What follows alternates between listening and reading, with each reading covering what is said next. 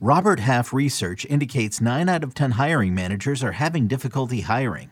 If you have open roles, chances are you're feeling this too. That's why you need Robert Half.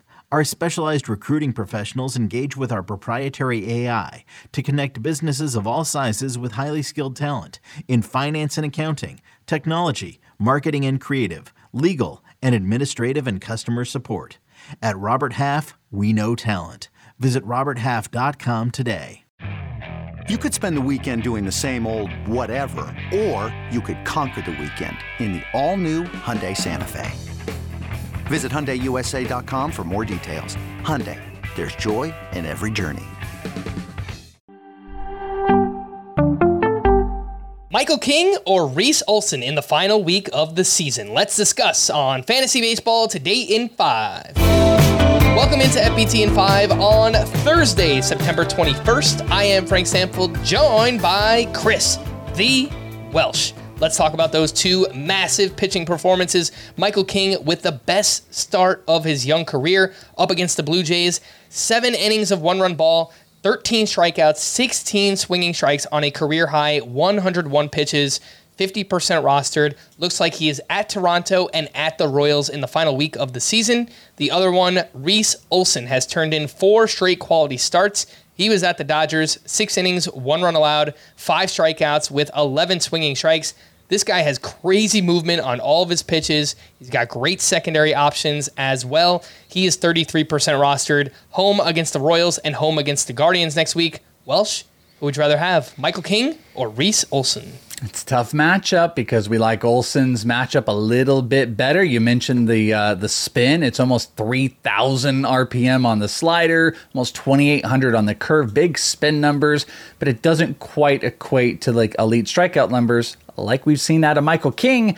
Michael King has two plus pitches of 40 or higher on the whiff percentage that he uses double digit percentage of the time. His sweeper and his changeup. The fastball has been pretty dang good, even though the batting average against has been a little bit higher. It's the secondaries that have made him good. And he has had six straight appearances where they have a combined four earned runs for Michael King. Reese Olson's been great. I'm Michael King because Michael King also represents that extra little push I'm looking for with the strikeout numbers, those big elite strikeout numbers. I think he's had eight plus in three straight starts as well. I'm going to ride it out to the rest of the season with Michael King just edging out Reese Olson. Even though the matchups are a little bit better for Olson, give me Michael King. The answer is honestly both. If you can find a way to get yeah. both of these guys in your lineup for next week, I think that's totally fine. But if you can only choose one, I agree with you. I think I would go with Michael King. On yesterday's podcast, Scott and I spoke about Ryan Pepiot, who's pitched very well recently. The schedule is still kind of up in the air. We don't know if he's going to pitch two times next week or just once. We also spoke about Kenta Maeda, who looks like a two star pitcher against Oakland and at the Colorado Rockies. Welsh, how would you rank those four, just the final week of the season? Michael King, Reese Olson, Ryan Pepiot, and Kenta Maeda. Okay, and this is we're assuming Pepiot's got two starts. We're going to pretend, yeah, playing let, pretend land for that. Yeah, let's okay. do that. Okay, so in pretend land like that, Michael King is actually my guy, and I, I don't think you are going to agree with me on this. I think you're a Pepiot guy in this, but Michael King is going to be my guy with those big strikeouts. Pepiot's going to come in at number two kind of don't think he's going to have those two starts, but I actually think it's a fun and interesting argument of one good start for Pepiot next week versus two on Reese Olson. He'll come in at number three, and Maeda would be fun. It's just that that last Colorado one gives me just shaky, itchy, scared vibes for the like literal last point of my season. So he's going to be at the bottom of the list. Michael King is going to be the conductor of that train. Yeah, so if we know Ryan Pepiot for certain is making two starts, I would put him at the top and then Michael King and then Reese Olson and followed up by Kenta Maeda. If it looks like Pepiot's only going to pitch once, I would put King first, I would put Reese Olson second, then I would go with Pepiot, Kenta Maeda there on the bottom of the list. But I do think all yeah. four are perfectly fine options for the final week of the season.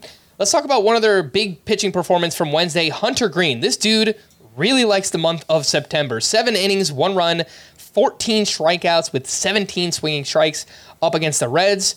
Of course, it's worth mentioning the Reds have a historically high strikeout rate this season, uh, and obviously Hunter Greene took advantage of that. But he has now made three starts since returning from the IL. He's got a 193 ERA, a .75 WHIP.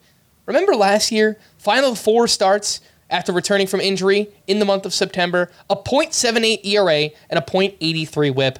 Hunter Greene just really likes September. Uh, I don't know the matchup right now. It's kind of up in the air. He's either at the Cardinals or at the Guardians next week. Frankly, I don't think it matters, Welsh. I think if you have Hunter Greene, you trust him in that final week. Yeah, you, you find as best trust as you can. It's a two start pitcher, and there's a little bit more volatility in those. And also, Hunter Greene has been kind of inconsistent. Um, we we had a really good discussion on the main podcast about him in comparison to a guy like Spencer Strider, who is kind of the king of the two pitch pitchers. I worry about the inconsistencies but to what you're saying, Hunter Greene is ending out hot. He did this last year. He's a massive strikeout option, and both of those matchups don't scare me enough that I would take him off. Let me ask you though, real quick: Would you take the one Hunter Greene against, let's say, the Guardians, or would you take two on Michael King? Ooh, that's a great question. I would take Michael King, and I think I would take two starts from Ryan Pepiot.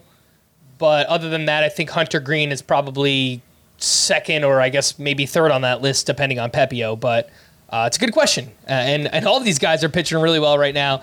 We like them all for the final week of the season. For more extensive fantasy baseball coverage, listen to the Fantasy Baseball Today podcast on Spotify, Apple Podcasts, the Audacy app, or anywhere else podcasts are found. Thanks for listening to Fantasy Baseball Today in 5, and we'll be back again tomorrow. Bye bye. CBS Sunday after the equalizer. You collect rewards, right? This is how I make my living. It's the season finale. Everyone's looking for something.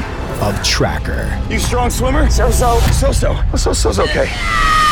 Justin Hartley stars. How you survive, you make quick, smart decisions, and you never let panic take the wheel.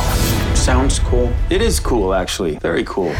Tracker, CBS season finale Sunday after the equalizer on CBS and streaming on Paramount Plus.